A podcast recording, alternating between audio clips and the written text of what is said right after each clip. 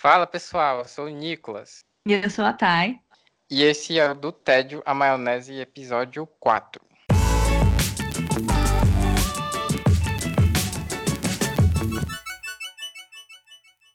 No episódio de hoje a gente vai falar um pouco sobre livros, filmes e séries inspiradores favoritos da vida. E só lembrando o Instagram, Facebook, colocar lá arroba do Tédio Maionese e seguir a gente.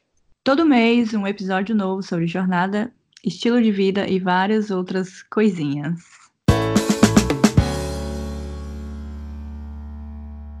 Vamos começar pelos nossos filmes inspiradores, os favoritos do ano ou da vida. Você quer começar? Um filme que me acompanha desde a minha transição, acho que de criança para adolescente, foi o Matrix.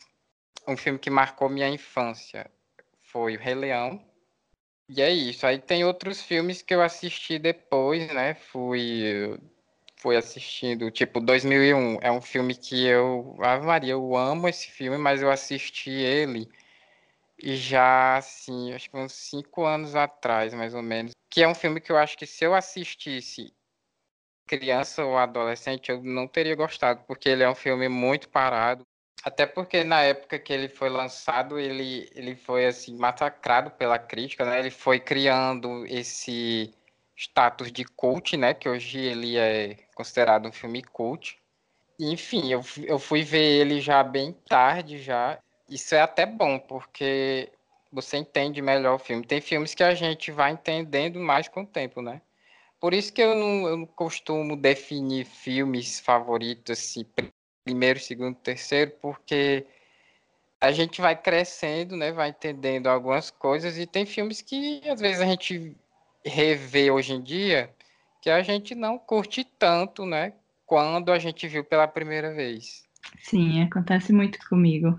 Aí, seguindo a minha lista de filmes, Poderoso Chefão 2, assim, quando eu assisto ele, eu, eu sinto que acaba todas as minhas forças. Assim, o 2001 eu fico em transe depois que eu assisto no, no final, porque é um filme bem lento, bem, ele vai te levando, assim, uma coisa bem lenta. O Poderoso Chefão já é uma coisa mais de diálogo direto e tal, de intriga, que é uma coisa que o 2001 não tem, né? Que é diálogo, ele mal tem diálogo. Eu gosto também muito de filmes de faroeste. O pessoal chama de faroeste espaguete. Eu sou fã muito das músicas, inclusive tem um, um compositor chamado Ennio Morricone. A trilha que eu mais gosto dele do filme Faroeste é o Três Homens em Conflito. Ah, também outro Senhor dos Anéis.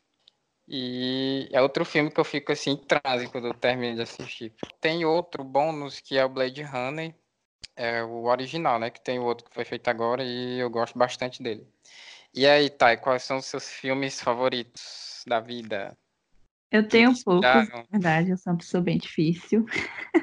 Vou começar falando de Inception, porque foi o meu primeiro sci-fi que eu fiquei assim, com a minha cabeça explodindo depois que eu assisti no cinema. Foi um filme fenomenal para mim. E daí eu segui nessa linha de sci-fi e encontrei Interestelar, que também se tornou um dos meus favoritos. Ah, eu e gosto tipo... também. Esse filme é muito. Ele sempre tá em discussão, esse filme, né? Sim, porque tem muita teoria por trás, né? É a mesma coisa com Inception, tem muita teoria por trás. Eu acho que é isso que eu gosto. Eu gosto desse final que deixa a gente é, pensar no que aconteceu e, e, teorizar vários dos detalhes que a gente viu durante o filme e tal. Seguindo nessa linha, que é o mais recente, eu acho que de dois anos atrás, três anos atrás, talvez, A Chegada, que para mim foi ah. Nossa, doeu no meu coração. Eu chorei aquele filme inteiro, praticamente. E para mim foi sensacional. Acho que a forma como eles fizeram. É um conto, né? É um conto, é baseado num conto do Ted Chiang, acho que é esse o nome dele. E a forma como eles fizeram esse filme foi fenomenal. Agora passando uma para um gênero mais sutil, comédia romântica. Não é comédia romântica, na verdade, é um clássico só. Orgulho e Preconceito. Eu acho que é válido mencionar. Acredita, isso. acredita que eu nunca vi? É, esse eu filme é muito bom. É, a versão com a Keira Knightley é a que eu mais gosto, pelo menos. E para mim eu cresci com esse com esse livro, com esse filme ao meu redor. E eu acho que, não sei, eu, eu gosto bastante desses clássicos da Jane Austen, principalmente. E para mim foi bem foi bem interessante, sabe, ter como favorito. E um que um bônus que eu assisto todos os anos durante o Natal é um filme de comédia romântica que se chama O Amor Não Tira Fé, The Holiday in inglês, que é, se passa justamente durante o Natal, que fala sobre mudanças de vidas por causa de novos ares. Eu, eu gosto muito disso, eu acredito muito no poder do Natal para isso, no final do ano e tal. E é por isso que eu assisto todos os anos para relembrar e porque eu me divirto bastante assistindo o filme também. É isso. Foi bem difícil fazer essa lista, tá? Não foi fácil. Agora a gente tem as séries favoritas. Eu vou começar porque são duas séries que eu estou revendo atualmente e tem me dado tanta nostalgia que eu preciso falar sobre. Hum. A primeira é One Tree Hill, que eu cresci assistindo. Acho que foi primeira série adolescente assim, que eu assisti de ponta a ponta e acompanhei até o final. E eu virei fãzaço, assim, eu passava uh, noites em fóruns falando sobre os personagens e tal. Essa foi uma série que marcou bastante e hoje em dia eu estou revendo, estou revendo no Hulu. E estou adorando eu, ver. Eu é. sempre é? via, eu sempre via que passava no SBT, né? Há muito uhum. tempo atrás. acho que o nome é. Em português eu acho que é Laços da Vida, algo assim. One Tree Mas é Hill. é sobre o que? É de, assim, de relacionamento e tal, é? Ah, é sobre tudo, amigo. Eles, eles falam sobre tudo mesmo. No início é sobre dois uh, irmãos que não se falam de jeito nenhum, mas os dois jogam basquete. E daí eles começam a ter mais contato um com o outro e isso vai se desenvolvendo, sabe? Hum, mas aí vai falando sobre várias coisas, né? Tem eles eles colocam, eles fizeram todo um episódio baseado no tiroteio também. E isso é uma coisa muito uh, vista aqui nos Estados Unidos, né? Porque sempre está acontecendo, infelizmente. É uma então, realidade, né? Assim... Exatamente, é uma realidade. Então eles colocam vários desses, desses detalhes, desses, dessa mini realidade dos Estados Unidos dentro da série. E acho que foi isso que chamou minha atenção, sabe? Tá me lembrando, sabe? This Is Us é mais ou menos? Não. This Is é Us mais, é, é muito é mais drama. Né? Pois é, eu vi só é o piloto. choradeira, não dá não. Eu só vi o piloto de This e não deu, não. Não continuei, não. Eu não continuei. Eu assisti até muito, acho que lá, os dois primeiros episódios da primeira temporada. Se é que tem 12 episódios, nem lembro. Então tu chorou muito, né? Porque o é. pessoal diz que chora até acabar lá. Exatamente. Aí por isso que eu não, não continuei. Uhum. Uh, e o meu segundo, minha segunda série favorita, eu acho que é Fringe.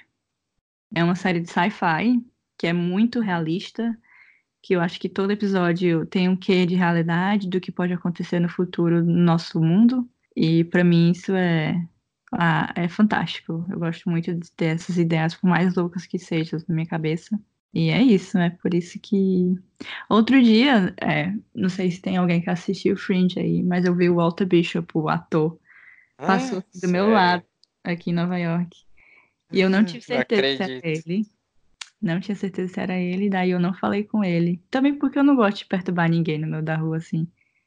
Mas eu é, fiquei... E aí é comum, né? Você contra, contra ator, né? Sim, eu acho que... Muitos atores moram aí na redondeza, assim, né? De... É. E eles têm a vida deles aqui, então eles vão, vão pra academia que você vai, vai fazer yoga no lugar que você faz, sabe? Você acaba encontrando esse pessoal nem Fringe eu vi quando tu me indicou na faculdade.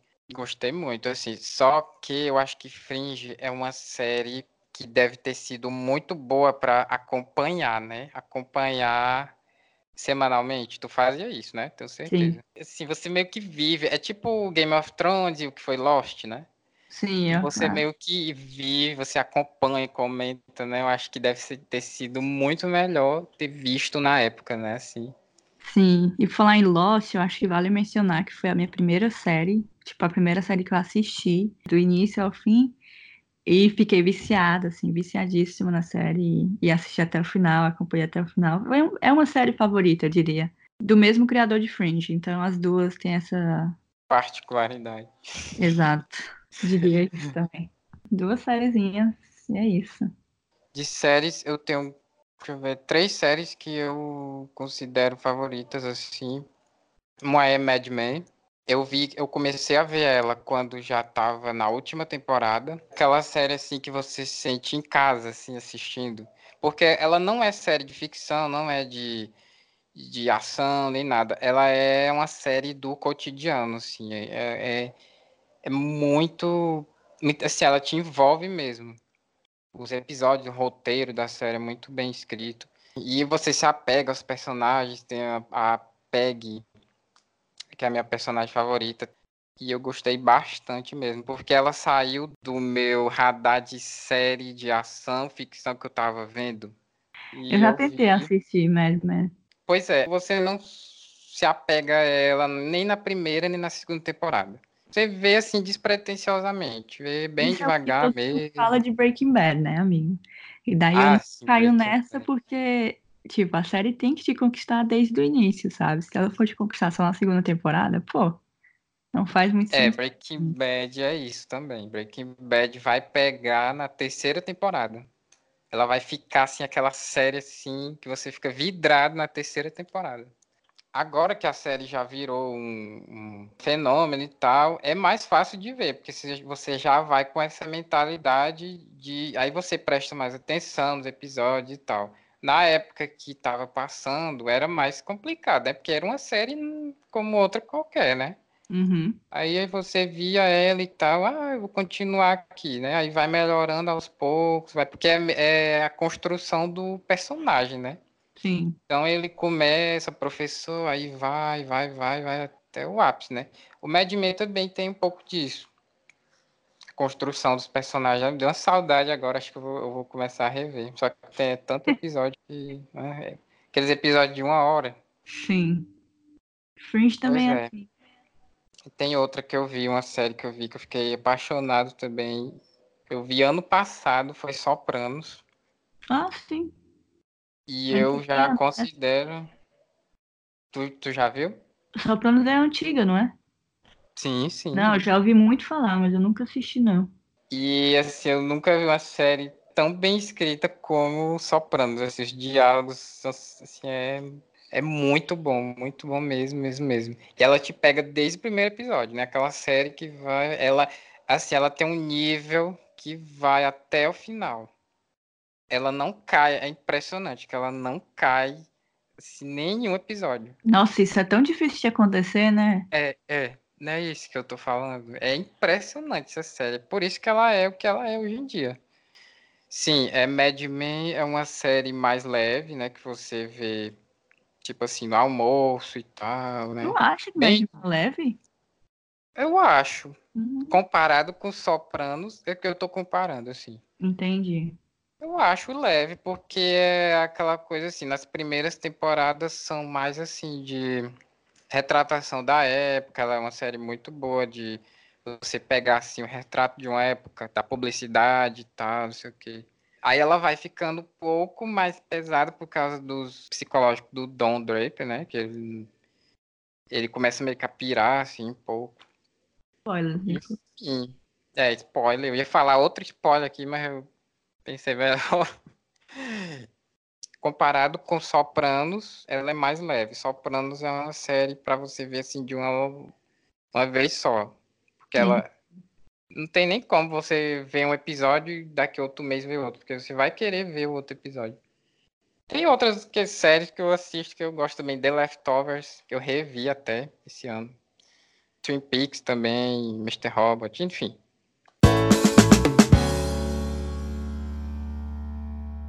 Agora, livros aí, tu se garante mais do que eu. Não, e aí, quais são os seus livros favoritos inspiraram. Sabe vida. um fenômeno que acontece quando você lê muitos livros? Você fica cada vez mais difícil de agradar. Então, hum. não tenho tantos livros. Pronto, eu acho que por isso que eu tava procurando série antiga para ver e eu vi Sopranos, porque essas séries de hoje elas não estavam me pegando. Eu tô deixando várias séries. Aí eu fui procurar a série antiga e caí em Sopranos. É a mesma, é a mesma coisa. É exatamente isso. Então não tenho, não tenho tantos favoritos, livros favoritos. Eu sou bem chatinha para colocar como favorito. Apesar de ter lido muitos livros bons, é, eu normalmente sempre tem alguma coisa que me incomoda no livro. E aí eu acabo dando quatro estrelas, três estrelas, às vezes três estrelas eu considero uma nota boa. Muita gente não considera, mas eu considero uma nota boa. A minha lista se resume basicamente nos livros do Paul Arden. Então, eu li vários dos livros dele, do Paul Arden. É basicamente insights para você levar sua criatividade mais além. E um dos livros dele que eu gostei bastante se chama Não Basta Ser Bom, é Preciso Querer Ser Bom. E o livro em si, né, quando eu tinha, tá em Fortaleza, eu acho. Ele tem uma, um visual bonitão, sabe, de todo tipográfico, assim, então chama bastante atenção. O outro livro que eu li dele chama Tudo que Você Pensa, Pense ao Contrário, é muito bom. Esses é? dois livros, e daí os, os livros do Alcin Cleon, que é Hobby como Artista, eu gosto bastante também, porque é simples, e te dá umas dicas, assim, que tá na sua cabeça, mas você não pensa diariamente. É isso que eu gosto do, sobre o livro, porque é como se fosse um lembrete de como é, ser criativo, né? E daí eu tenho um, um livro, uma série de livros, que é uma trilogia. Na verdade, são quatro livros agora, acabou de sair um quarto, que eu não li ainda. Que se chama A Fúria Vermelha. Diz que vai virar um, um filme, não sei. Mas é um livro fantástico, assim, cinco estrelinhas, favoritado. É uma trilogia, na verdade. Não uma trilogia, quatro livros que são muito bons, uma série de livros muito boa. É sci-fi, se passa em. se passa no universo, na verdade, são vários planetas. E é basicamente ambientado em Marte. Então tem toda essa pegada de Marte, como que vai ser o futuro, se um dia acontecer isso. E eu gosto muito disso, né? De, de pensar como Também vai ser o futuro. Gosto. Falei. Acho que uma outra, vale mencionar um livro nacional que chama O Amor nos Tempos de Blog. É um livro muito simples, eu acho que o que me chamou a atenção foi a capa. E um outro que eu acho que vale mencionar também, que me marcou bastante, é As Vantagens de Ser Invisível, por mais clichê que seja, que virou um fenômeno, mas foi um fenômeno válido, sabe? Eu acho que foi hum. bastante. Foi um livro muito. Pois é, eu vi. Eu vi o filme, eu vi o filme só. E eu gosto do filme. Não é assim aqueles filmes que eu. Sim, favoritos, mas eu gosto do filme. O livro é melhor, claro, né? Deve ser melhor. Sim, sim, o livro é muito bom. Mas eu gosto bastante do, do, do filme, viu, ô, Nicolas? Porque a trilha sonora é fenomenal. Nossa, uhum. fenomenal. Mas, enfim, e os seus livros? Quais são os seus livros favoritos? Assim, eu gosto muito de Tolkien. Nossa, e... eu não sei como é que tu conseguiu ler esse homem. É muito difícil. Ah, meu Deus. É só você entrar no universo e pronto, deixa se levar. Aí tem dois livros dele que estão assim empatados, que assim, eu não consigo dizer qual é o melhor. Tem o que, que é o Silmarillion. Uhum. O Tolkien ele escreveu O Senhor dos Anéis, né, e tal, só situando aqui o Silmarillion é tipo uma bíblia do, do que aconteceu antes do Senhor dos Anéis. Bem antes, bem antes, bem antes. Eu só tenho uma palavra para definir esse livro, que é assim, épico, porque sabe quando você se imagina, você tá no ambiente, é uhum. é tipo isso, tipo isso que você a leitura assim não é não é fácil, tem que ter um tempo para até porque é, são muitos personagens, muitos muitos arcos e, e, ele conta a história do que aconteceu do, antes do Senhor dos Anéis, do Hobbit dessas outras histórias do Tolkien. E o outro dele é Os Filhos de Húrin, que ele é bem pequeno esse. E esse é mais dramático. O outro, o Silmarillion, é mais assim, épico de ação, de dragão, de, de guerra. E esse é mais dramático, é mais centrado em dois personagens. Se você tiver curiosidade, você que está ouvindo aí, você deu uma pesquisada, os filhos de Hurin, com H, Hurin. Enfim, é, se eu falar aqui eu vou dar algum spoiler, mas é muito bom. Outro autor que eu gosto bastante é o Eckhart Tolle, não sei se fala assim, mas ele escreveu vários livros, assim, são de autoajuda, mas assim não é aquela autoajuda fajuda, né? Porque tem muitos livros de autoajuda que são é só para vender. O livro deles, em particular, que eu mais gosto é O Poder do Silêncio. Uhum. Eu até reli esses dias, porque assim, ela é bem pequena, tem 100 páginas e tal. E o outro é o Um Novo Mundo, que ele, ele é um livro que fala muito de ego.